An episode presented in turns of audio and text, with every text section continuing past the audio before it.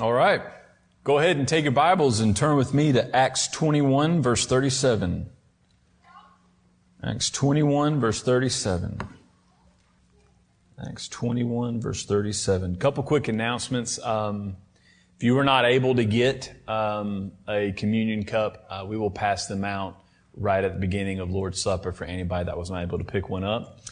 Also, um, beginning next Sunday, uh, we're, we're actually going to add something back to our service that we haven't had in, in a while. And, uh, we're going to start taking up the offering during service. Um, that'll begin next Sunday instead of putting it in the basket back there. So just want to let y'all be aware of that. Uh, so next Sunday we will bring that back into the service to pass the plate. Okay. All right, Acts twenty-one, verse thirty-seven. If you're there, say word. Word. Wow, that sounded great. Go ahead and stand with me in the honor of the reading of God's word. Acts twenty-one, verse thirty-seven. And we're going to read through to tw- chapter twenty-two, verse twenty-one, but we're going to go through verse twenty-nine. So let's go ahead and begin in verse thirty-seven. Paul, as Paul was about to be brought into the barracks, he said to the tribune, "May I say something to you?" And he, the tribune, said, "Do you know Greek? Are you not the Egyptian then who recently stirred up a revolt and led the four thousand men of the assassins out in the, into the wilderness?" Paul replied, "I am a Jew from Tarsus in Cilicia, a citizen of no obscure city. I beg you, permit me to speak to the people." And when he had given him permission, Paul, standing on the steps, motioned with his hand to the people. And when there was a great hush, he addressed them in the Hebrew language, saying, "Brothers and fathers, hear the defense that I now make before you." And when they heard that he was addressing them in the Hebrew language, they became even more quiet. And he said, "I am a Jew born in Tarsus in Cilicia, but brought up in this city, educated at the feet of Gamaliel, according to the strict manner of the law of our fathers, being zealous for God as all of you are this day. I persecuted this way to the death, binding and delivering to prison both men and women, as the high priest and the whole council of elders can bear me witness. From them I received letters to the brothers, and I journeyed toward Damascus to take those also who were there and bring them in bonds to Jerusalem to be punished.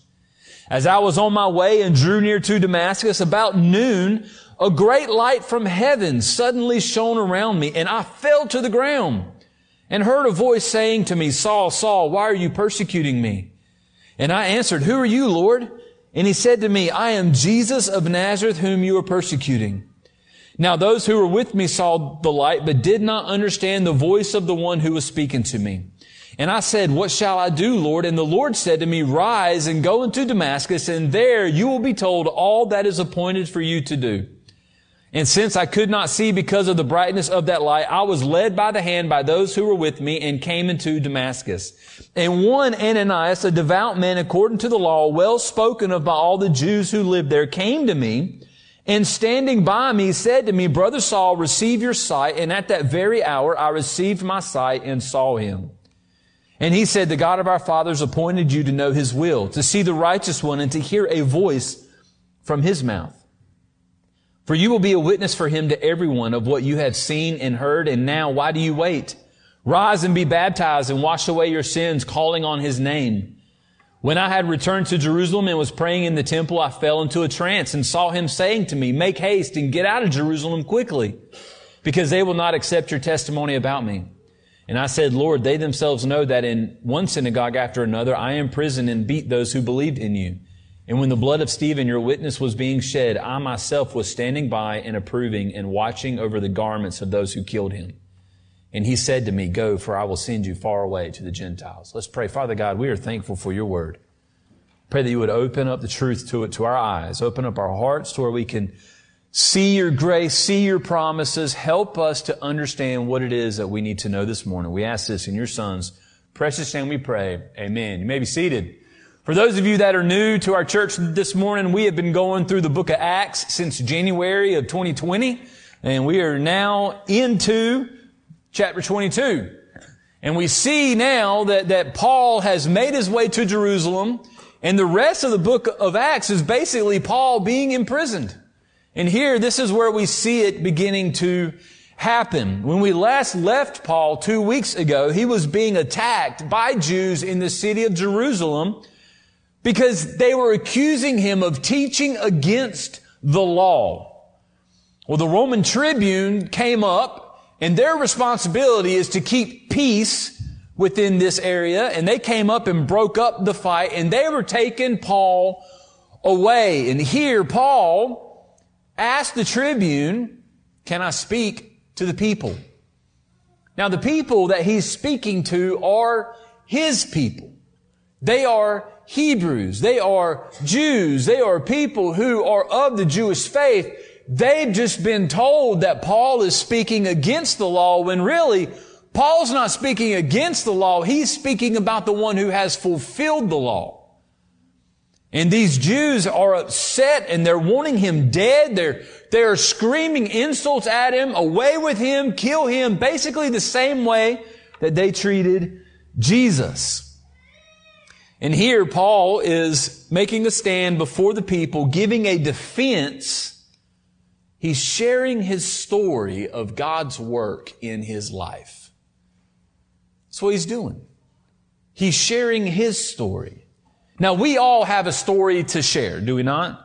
We are all at some point in a story, in our testimony, whether it's that you are doing great and trusting in God's grace, leaning on Him, or whether it's you're feeling quite cruddy and, and you, you can't focus on God. You can't feel His grace. And maybe you're in the lowest of lows. I, wherever you are in your story this morning, you have a testimony.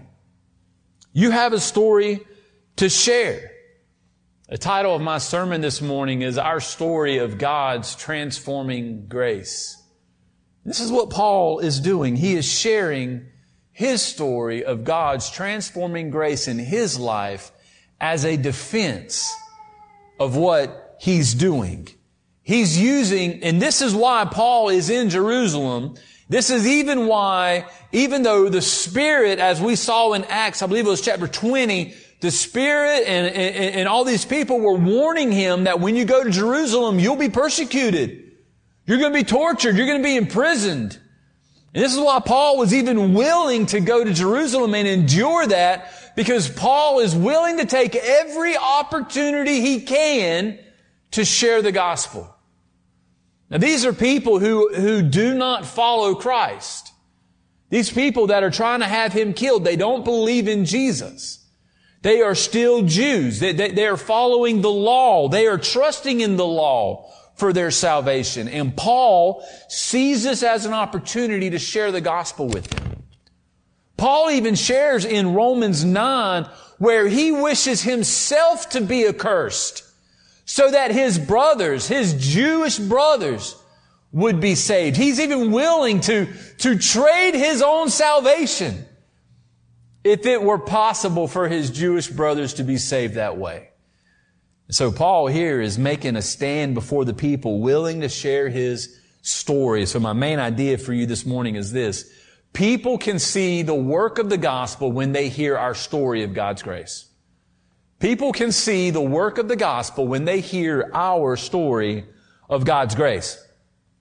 Y'all know, uh, I've, I've shared this quite a few times. I like to do my work out in public. I don't like to be shut up in my office. Um, I just, I like to be out around people. I like to be at the coffee shop or at the park or at a restaurant. And the reason why is, is it gives me ample opportunity to have conversations with people. I'm very introverted though. Like, I like to be by myself. But when it comes to working and when it comes to studying, I, for some reason, I like to be out there in public, because when people see my Bible open, when people see me uh, uh, uh having conversations with other people, it opens up the doors to have other conversations with people, especially at the coffee shop that I go and sit at often. Uh, and so there, I'm, I, I'm able to share my story. I had to take a class at the seminary that I am attending. I go to Southern Seminary up in Kentucky, and and I had to take a class called Personal Evangelism, where I had to have eight encounters within eight weeks of sharing the gospel with people. And I had to have a record of these encounters, where I had to intentionally find opportunities with people to share the gospel with them. And what I found was the easiest way for me to share the gospel was to share my story of God's grace in my own life. To share my story. Now, Paul, in providing his defense to the people of Jerusalem, is sharing his story of God's transforming grace. So I got four things for you this morning as we are sharing our story of God's grace, of how we see Paul sharing his story. What are some things that we see? First, within the story of God's grace, we see our need for the gospel. Number one, we see our need for the gospel. Look at verses three through five of, of chapter twenty-two. Paul says this. He says, I am a Jew, born in Tarsus in Cilicia, but brought up in this city. He's, he, I, I've, I was brought up in Jerusalem. He says, I was educated at the feet of Gamaliel according to the strict manner of the law of our fathers, being zealous for God as all of you are this day. I persecuted this way, the word way meaning I persecuted the Christian faith, the people who followed the way, because Jesus claimed, I am the way, the truth, and the life. I persecuted this way to the death, binding and delivering to prison both men and women. And he says in verse five, as the high priest and the whole council of elders can bear me witness. For them, I, from them, I received letters to the brothers, and I journeyed toward Damascus to, de- to take those also who were there and bring them in bonds to Jerusalem to be punished. He's basically giving a record of what he's done. And what he's doing here is, is, is he's trying to show them, look, I was on your side with this. I was one of you. He is, he is using this as, as, as an opportunity to show them that he was zealous for God and for the law, that he was zealous to follow the priests. He was even educated under one of the most well-known priests of, of that area. But yet, what he's showing us is, is that even those things that he did and those things that he was faithful to was not good enough. Even though he thought he was doing the right thing, even though he thought he was doing God's work, even though he thought he was being faithful, it wasn't good, e- good enough. Galatians one fourteen, Paul says, and I was advancing in Judaism beyond many of my own age among my people. So extremely zealous was I for the traditions of my fathers. He tells us again in, in Philippians three, four through seven. Paul says, though I myself have reason for confidence in, in the flesh also, if anyone else thinks he has reason for confidence in the flesh, I have more. I was circumcised on the eighth day, of the people of Israel, of the tribe of, of Benjamin, a Hebrew of Hebrews, as to the law of Pharisee, as to zeal of persecutor of the church, as to righteousness un, under the law, I was blameless. But he says in verse seven, but whatever gain I had, I counted as loss for the sake of Christ. Paul, in sharing his story here, is trying to show the people that he was like them, zealous for God, the law, and Judaism. But it wasn't enough. Church, in, in our stories of God's grace, we were once like the people of this world. We were once in one way thinking that we were good enough. What we were doing was good enough.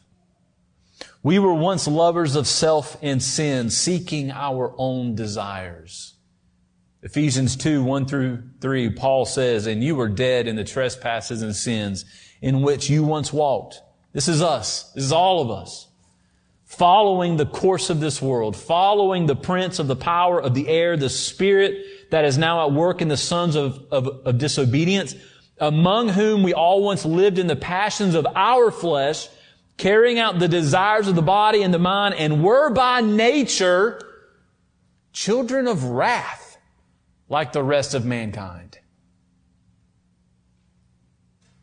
Church, there are, you, you are either, you are either a child of God or a child of wrath. We're not all children of God on this, on this world. We're all created by God. We're all creatures of God. But we're not all children of God. The only way that we find adoption into God's family is by trusting in the one who died for us and purchased us by his own blood. Church, one of the most common responses when someone is asked, how do they know that they will go to heaven, is that they think that they are a good person. They think that because they haven't killed anybody, or they think that because they haven't done anything as wrong as this other person, or because they think that there are other people out there worse than they are, that they're good enough. Or, or they may just think that God is this all-loving and all-forgiving God in which when I stand before Him, He's going to have to let me in anyway. That's not how it works. Your sin has separated you from a holy and good God. Your sin has separated you. There is no amount of work that you can do to be saved from God's wrath. There isn't. No amount of work. There's no amount of church attendance. There's no amount of money that you can give. There's no amount of Bible reading. Or even scripture memorization. You can memorize this whole book and still not be saved. There's no amount of work that you can do to be saved from God's wrath. But check out Ephesians two. After Paul gives all that and talking about you were all sinful. Ephesians two verse four. But God, being rich in mercy because of the great love with which He loved us, even when we were dead in our trespasses, made us alive together with Christ.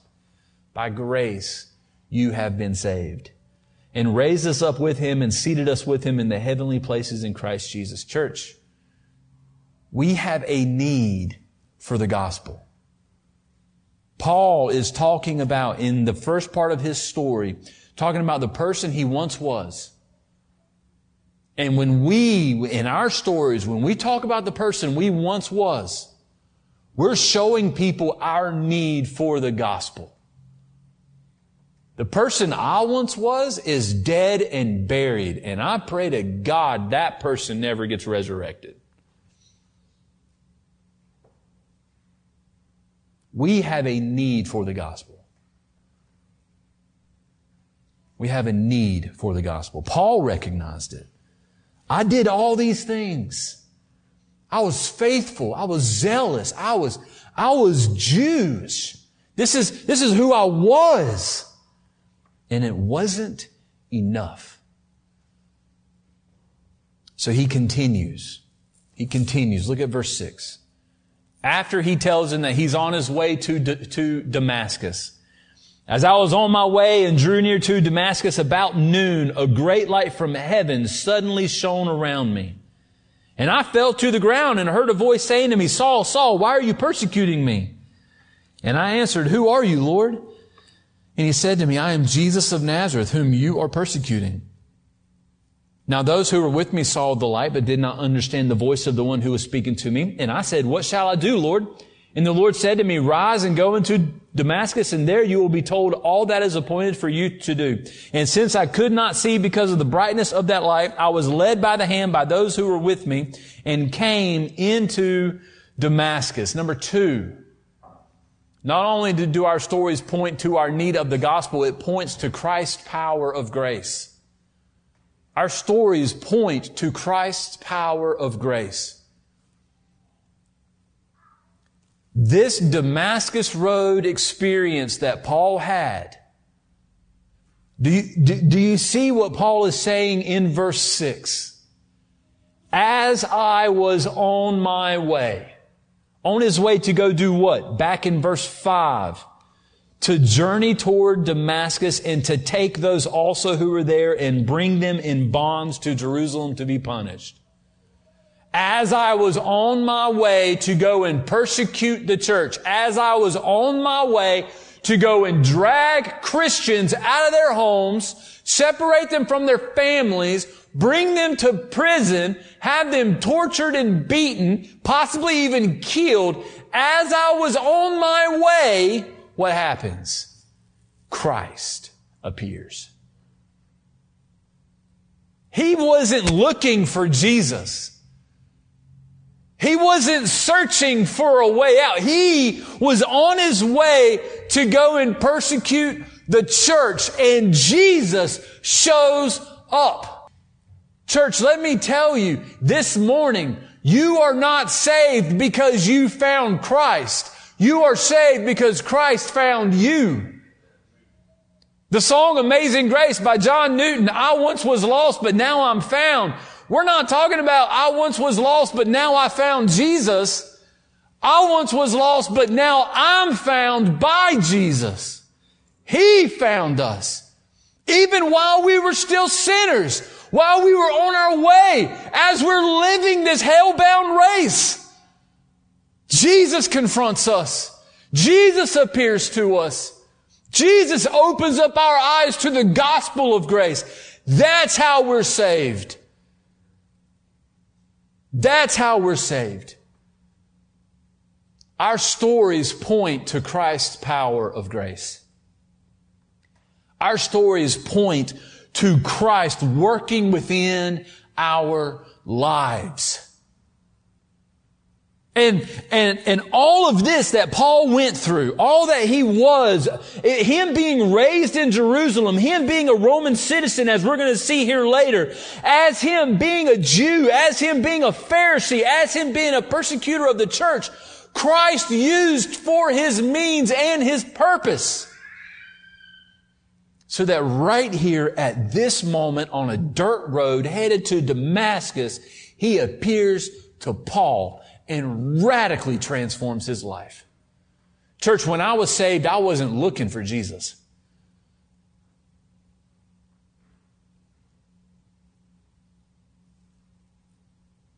He found me. Just like he found you. Christ's power of grace in which he appears to us. That's grace. That's unmerited favor. You did not deserve that. You did not deserve for Christ to appear to you. You did not deserve for Christ to grab your heart and start changing your desires and your mind and your focus. You did not deserve Christ's redeeming power in your life, and you still don't to this day. But our story is an example of his power of grace. Second Corinthians five twenty-one, for our sake he made him to be sin who knew no sin, so that in him we might become the righteousness of God. Grace is where, as we are in our hell-bound race, as we are headed in our direction, Christ takes our sin, our shame, our penalty, and he takes it on the cross on our behalf. That's grace. Innocent, spotless. He becomes sin. He becomes the curse so that we may be redeemed. You didn't deserve that. You did not deserve that. I didn't deserve that. But yet, why is it that we become so complacent in our daily walk with grace? We become so complacent in this idea of, yeah, Christ has saved me. No, the fact that Christ has saved us should bring us to our knees every single day. Bring us to our knees in gratitude. Bring us to our knees in humility. Bring us to our knees in repentance. Now, why would a holy God like that save someone like me? Why would a holy God like that save someone like Paul?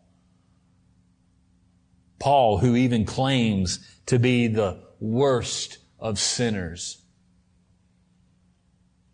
because of Christ's power of grace.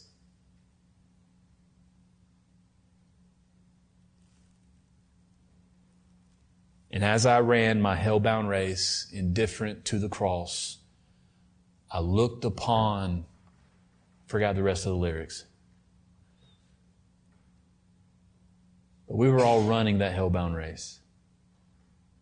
And we see the cross of Christ as it appears to us, and He transforms us. So secondly, within our story, we see Christ's power of grace. Thirdly, look at verse twelve. Paul's not done yet. He's blind. Verse twelve, and one Ananias, a devout man according to the law, well spoken of by all the Jews who lived there, came to me, and standing by me said to me, Brother Saul, receive your sight. And at that very hour I received my sight and saw him. And he said, the God of our fathers appointed you to know His will, to see the righteous one and to hear a voice from His mouth. For you will be a witness for Him to everyone of what you have seen and heard. And now why do you wait?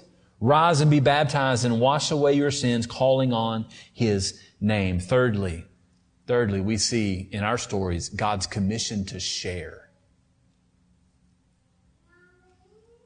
We, we see our need for grace, our need for the gospel, in Christ's transforming power within our lives. We see His power of grace.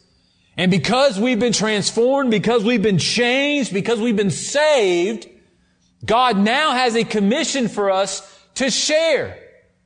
To share what? That story.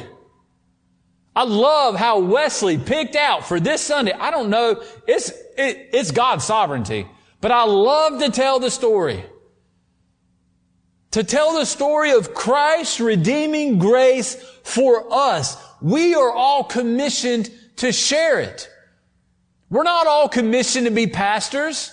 We're not all commissioned to be missionaries, but we are called commit. We are all commissioned to share the gospel. Matthew twenty-eight, eighteen through twenty. And Jesus came and said to them, all authority in heaven and on earth has been given to me. Go therefore. It's an imperative. That means what? Go. Do it. Go therefore and make disciples of all nations, baptizing them in the name of the Father and of the Son and of the Holy Spirit, teaching them to observe all that I have commanded you. And behold, I am with you always to the end of the age. Paul is telling the people here, in my, in his defense, God has commissioned him. The God of the Bible has commissioned him. The God of, of, of, of Judaism has commissioned him.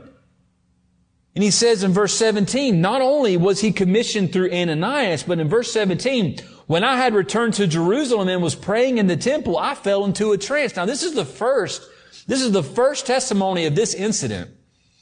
It says in verse eighteen, and I saw him saying to me, he saw Jesus saying to me, make haste and get out of Jerusalem quickly, because they will not accept your testimony about me. And I said, Lord, they themselves know that in one synagogue after another, I imprisoned and beat those who believed in, in you. And when the blood of Stephen, your witness, was being shed, I myself was standing by and approving and watching over the garments of those who, who killed him. And Jesus said to me, go, for I will send you far away to the Gentiles. Jesus says you need to leave Jerusalem now. This is, this is after he has returned to Jerusalem, after he's been healed by Ananias. Jesus says you need to leave. And Paul says, but wait, they know the man I once was. They know that I hunted down Christians. They know that, that I was even holding the coats as they stoned Stephen. They know the man I once was. Let me, let me show them who I am now. And Jesus says, they're not going to listen to you. He says, go, for I will send you far away. Where? To the Gentiles. Now, this testimony was going good. It was going good until verse twenty-one. Everything was good. But then verse twenty-one, Paul says, Jesus sent me to the Gentiles. He commissioned me to share the gospel to the nations. Church, we're commissioned to share. We're commissioned to share our story. We're commissioned to share the gospel. We're commissioned to share what God's done in our lives. You woke up this morning, right? God has already done better for you today than you deserve. Because you're awake. Because of our sin, He should have killed us in our sleep. Because of our sin, we should already be dead. But yet you're awake and you're here. God has already been gracious to you. What a testimony that is. We are commissioned to share the testimony that God has given us, of the work He's done in our lives, of how He's blessed us, of the grace that He's shown us. And that's what Paul's telling the Jews here. God's commissioned me to share this message. But in verse twenty-one, Paul says, Jesus sent me to the Gentiles. So let's look and see what happens in verse twenty-two. Up to this word, they listened to him. Then they raised their voices and said, away with such a fellow from the earth, for he should not be allowed to live. And as they were shouting and throwing off their cloaks and flinging dust into the air, they're going crazy here. Like, I remember back in high school when you started seeing fights break out and somebody's taking their jacket off, you know something's about to get real. These guys are throwing their cloaks off. They're flinging dust in the air. They are, they're going crazy. I told you about the time when I was being bullied my freshman year and my dad told me, you know how to handle a bully, right? I'm like, how? He said, you just need the next time he starts messing with you, start beating your chest, start screaming, start beating your head, just act crazy. And my mom pulled me inside after that conversation. My mom was like, don't do that. Don't do that. These guys are going crazy. Verse twenty-four, the tribune ordered him to be brought into the barracks, saying that he should be examined by flogging to find out why they were shouting against him like this. Church, the Jews are not happy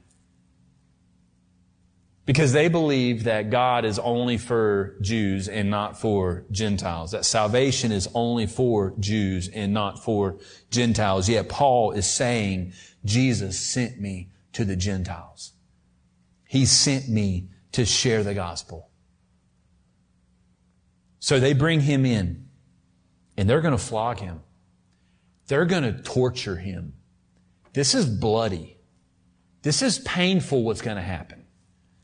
Verse twenty-five. But when they had stretched him out for the whips. Now these, these whips, these are long strands of leather and they have shards of like metal or pottery at the end, very sharp. And what it does is, is when it hits the skin, it grabs on and it rips off flesh. It's a painful, painful thing. But when they had stretched him out for the whips, verse twenty-five, Paul said to the centurion who was standing by, is it lawful for you to flog a man who is a Roman citizen and uncondemned? Paul knows the law. He knows what. The centurion heard this. He went to the tribune and said to him, what are you about to do? For this man is a Roman citizen. So the tribune came to him and said to him, tell me, are you a Roman citizen? Paul says, yes. The tribune answered, well, I bought this citizenship, my Roman citizenship. I bought it for a large sum. Paul says, well, I'm a citizen by birth. So those who were about to examine him withdrew from him immediately. And the tribune also was afraid, for he realized that Paul was a Roman citizen and that he had bound him. It's not good. It is unlawful to torture a Roman citizen like that. They have a right to a, to a fair trial before punishment. This is not Paul being cowardly and just trying to get out. And this is, and Paul's not wrong in doing this, because some people would say, well, shouldn't a Christian be ready to suffer? Paul is ready and willing to suffer. But God does give us ways and, and does bless us and give us grace in which there are ways in which we can get out of suffering. It's foolish for us to go into suffering for suffering's sake. It's foolish for us to do that. Paul's not wrong in what he did. But here's what I want to say with, with, with number four, with this section. Our story isn't over, and neither is Paul's. Paul's story continues. His story continues as he's going to be brought before the council. Check out what's going to happen as we look into the next little bit. Paul gets to be brought before the Jewish leaders. What's he going to do before the Jewish leaders? Paul's going to share the gospel with them. He's going to tell them about Jesus. Paul's going to be imprisoned and shackled. What's he going to do? He's going to share the gospel. His story is not over yet. In church, your story is not over yet either. You have another day in which you have been blessed by God's grace to live and to glorify Him. So what are we called to do with this day? We are called to keep going and to keep sharing and to glorify Him in all that we do. We are called to share the gospel with everybody we come in contact with. We're called to let people know who Jesus is. We're called to make much of Him daily, not just on Sunday mornings. You are called to make much of Him at your job. You are called to make much of Him in your home and with your family, with your kids. You are called to make much of Him at the grocery store. How you live your life is, is an example of the story that you are sharing to the world of God's transforming grace. And right now, your story's not over yet.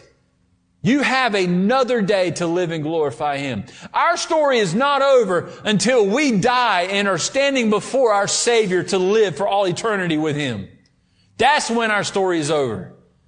But our story right now is still continuing. So what are you going to do with it?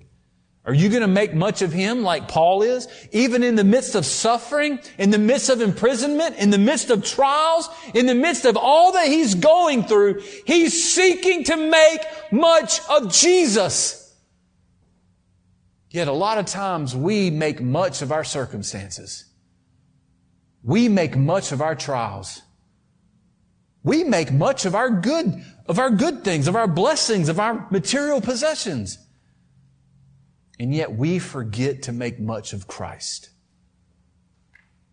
Church, our story is to share the good news of God's transforming grace. People can see the work of the gospel when they hear our story of God's grace. So are you willing to share that story? Are you willing to share the story of Christ's redeeming grace in your life? Of where Christ has stepped in and completely transformed it, where you don't even deserve it. People need to hear that story, and I hope you're willing to tell it. Let's pray. Father God, You are so good and gracious and merciful.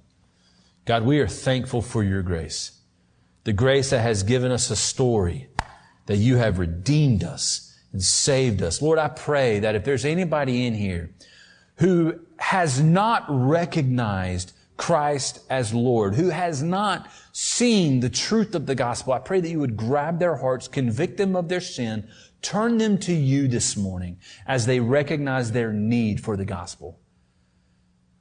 God, I pray that for those of us in here who just need to be reminded of the goodness and grace and the gospel that You've given us, Lord, I pray that You would help us to be encouraged to share the story, our story, Your story, as we are at our jobs, as we are in public, around people, with our kids, with our families, at the grocery store, at the post office, wherever we may be, God.